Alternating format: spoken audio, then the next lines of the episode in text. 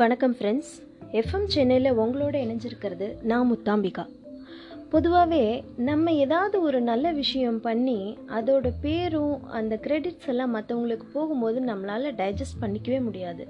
அதாவது ஏன் அப்படின்னா நம்ம அதுக்கோசரம் அவ்வளோ சின்சியராக உழைச்சிருப்போம் அவ்வளோ ஹார்ட் ஒர்க் போட்டிருப்போம் அவ்வளோ எஃபர்ட் எடுத்திருப்போம். அந்த கடைசி நேரத்தில் வந்து ஃபினிஷிங் டச்சுன்னு ஒன்று கொடுத்து அந்த பேரை தட்டிட்டு போகிறவங்க எவ்வளவோ பேர் இருக்காங்க. ஸோ அந்த மாதிரி சுச்சுவேஷன் எல்லாம் வந்து வரும்போது நம்மளால் ஜீர்ணிச்சிக்கவே முடியாது. ஆனால் இங்கே ஒரு மனிதர் அதை பற்றி என்ன சொல்லியிருக்காரு தெரியுமா? மனிதர்னு சொல்கிறத விட அவரை மா மேதைன்னு தாங்க சொல்லணும். எஸ் நான் சொல்கிறது வேற யாரும் இல்லைங்க. மறைந்த நடிகர் திரு நாகேஷ் அவர்கள் தான் ஸோ அவர் வந்து என்னென்னா நான் ஆக்சுவலி ரீசெண்டாக ஒரு ஆர்டிக்கலில் இதை வந்து படித்தேன் அவரே வந்து சொல்லியிருக்கார். நாகேஷ் சாரே சொல்லியிருக்காரு. என்ன சொல்லியிருக்காருன்னா ஆக்சுவலி அவர் வந்து ஒரு லைவ் ரேடியோவில் வந்து லைவ் இன்டர்வியூ ஒன்று அட்டன் பண்ணியிருக்காரு. அப்போ வந்து அவர்கிட்ட வந்து ஒரு கொஸ்டின் கேட்டிருக்காங்க. சார் நியாயமாக உங்களுக்கு வர வேண்டிய நல்ல பேர் மற்றவங்களுக்கு போகும்போது உங்களுக்கு எப்படி சார் இருக்கும்? நீங்கள் எப்படி ஃபீல் பண்ணுவீங்க? எப்படி ரியாக்ட் பண்ணுவீங்க? அப்படின்னு சொல்லி கேட்டிருக்காங்க. அதுக்கு அவர் என்ன பதில் சொன்னார் தெரியுங்களா? அட போங்க சார் நான் கவலையே படமாட்டேன். உதாரணத்துக்கு ஒரு கட்டடம் கட்டும்போது சவுக்கு மரத்தை முக்கியமாக வச்சு சாரம் கட்டி குறுக்கு பலகைகளை போட்டு அதன் மேலே பல சித்தாள்கள் நின்று கைக்கு கை கல் மாறி கட்டடம் உயர்ந்துக்கிட்டே போகும். பல மாதங்களோ வருடங்களோ ஆனதுக்கப்புறமா அந்த கட்டடத்துக்கு கலர் கலராக பெயிண்ட் எல்லாம் அடித்து கீழே இறங்கும்போது ஒவ்வொரு சவுக்கு மரமாக அவிழ்த்துக்கிட்டே வருவாங்க. கட்டட வேலை முடிஞ்சு கட்டடம் கிரகப்பிரவேசத்துக்கு தயாராகி அந்த அன்னைக்கு பார்த்தீங்கன்னா அந்த கட்டடம் கட்டுறதுக்கு முக்கிய காரணமாக இருந்த சவுக்கு மரத்தை யார் கண்ணிலையுமே படாமல் பின்னால் எங்கேயும் மறைச்சு வச்சிடுவாங்க. வேற எங்கேயோ வளர்ந்த வாழை மரத்தை முன்னால் கொண்டு வந்து நட்டு கிரகப்பிரவேசம் நடத்தி எல்லாரையும் வரவேற்பாங்க. அப்போ பார்த்தீங்கன்னா அத்தனை பெருமையும் அந்த வாழை மரத்துக்கு தான் போகும். இதில் என்ன வேடிக்கைனா அந்த வாழை மரம் மூணு நாள் தாங்க நல்லா இருக்கும் ஆடு மாடு மேயும்.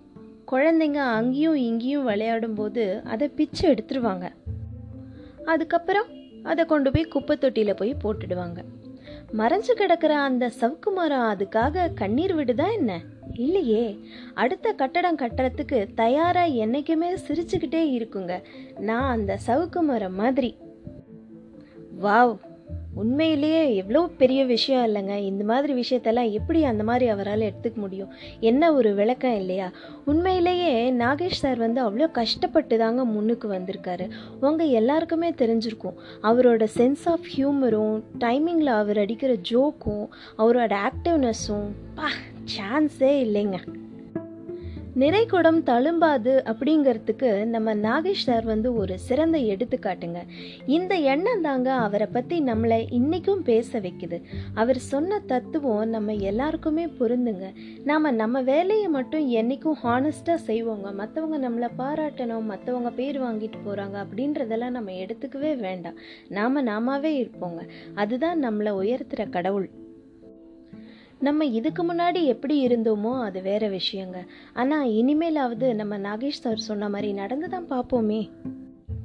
ஓகே இப்போ உங்களுக்கு ஒரு விடுகதை சொல்கிறேன் இதுக்கான பதிலை நீங்கள் முத்தாம்பிகாஸ் ஏவி ஜங்ஷன் அப்படின்னு டெலகிராமில் வந்துட்டு ஒரு சேனல் இருக்குது அதை நீங்கள் சர்ச் பண்ணிங்க அப்படின்னாலே வரும். ஸோ அந்த சேனலில் நான் ஒரு மெசேஜ் லிங்க்கு கொடுத்துருப்பேன். ஸோ அந்த மெசேஜ் லிங்கை கிளிக் பண்ணி உங்களோட ஆன்சரை அதில் டைப் பண்ணுங்கள் ஸோ உங்களுக்கான விடுகதை என்னன்னா கசக்கி பிழிந்தாலும் கடைசி வரை இனிப்பாக இருப்பான். அவன் யார்? இதுக்கான விடையை நீங்கள் எங்கள் டெலிகிராம் சேனலில் அந்த மெசேஜ் லிங்கை கிளிக் பண்ணி அதில் டைப் பண்ணி போஸ்ட் பண்ணுங்கள் ஸோ அந்த சேனல் நேம் வந்து முத்தாம்பிகாஸ் ஏவி ஜங்ஷன் என்ன ஆன்சர் தேட ரெடி ஆயிட்டீங்களா?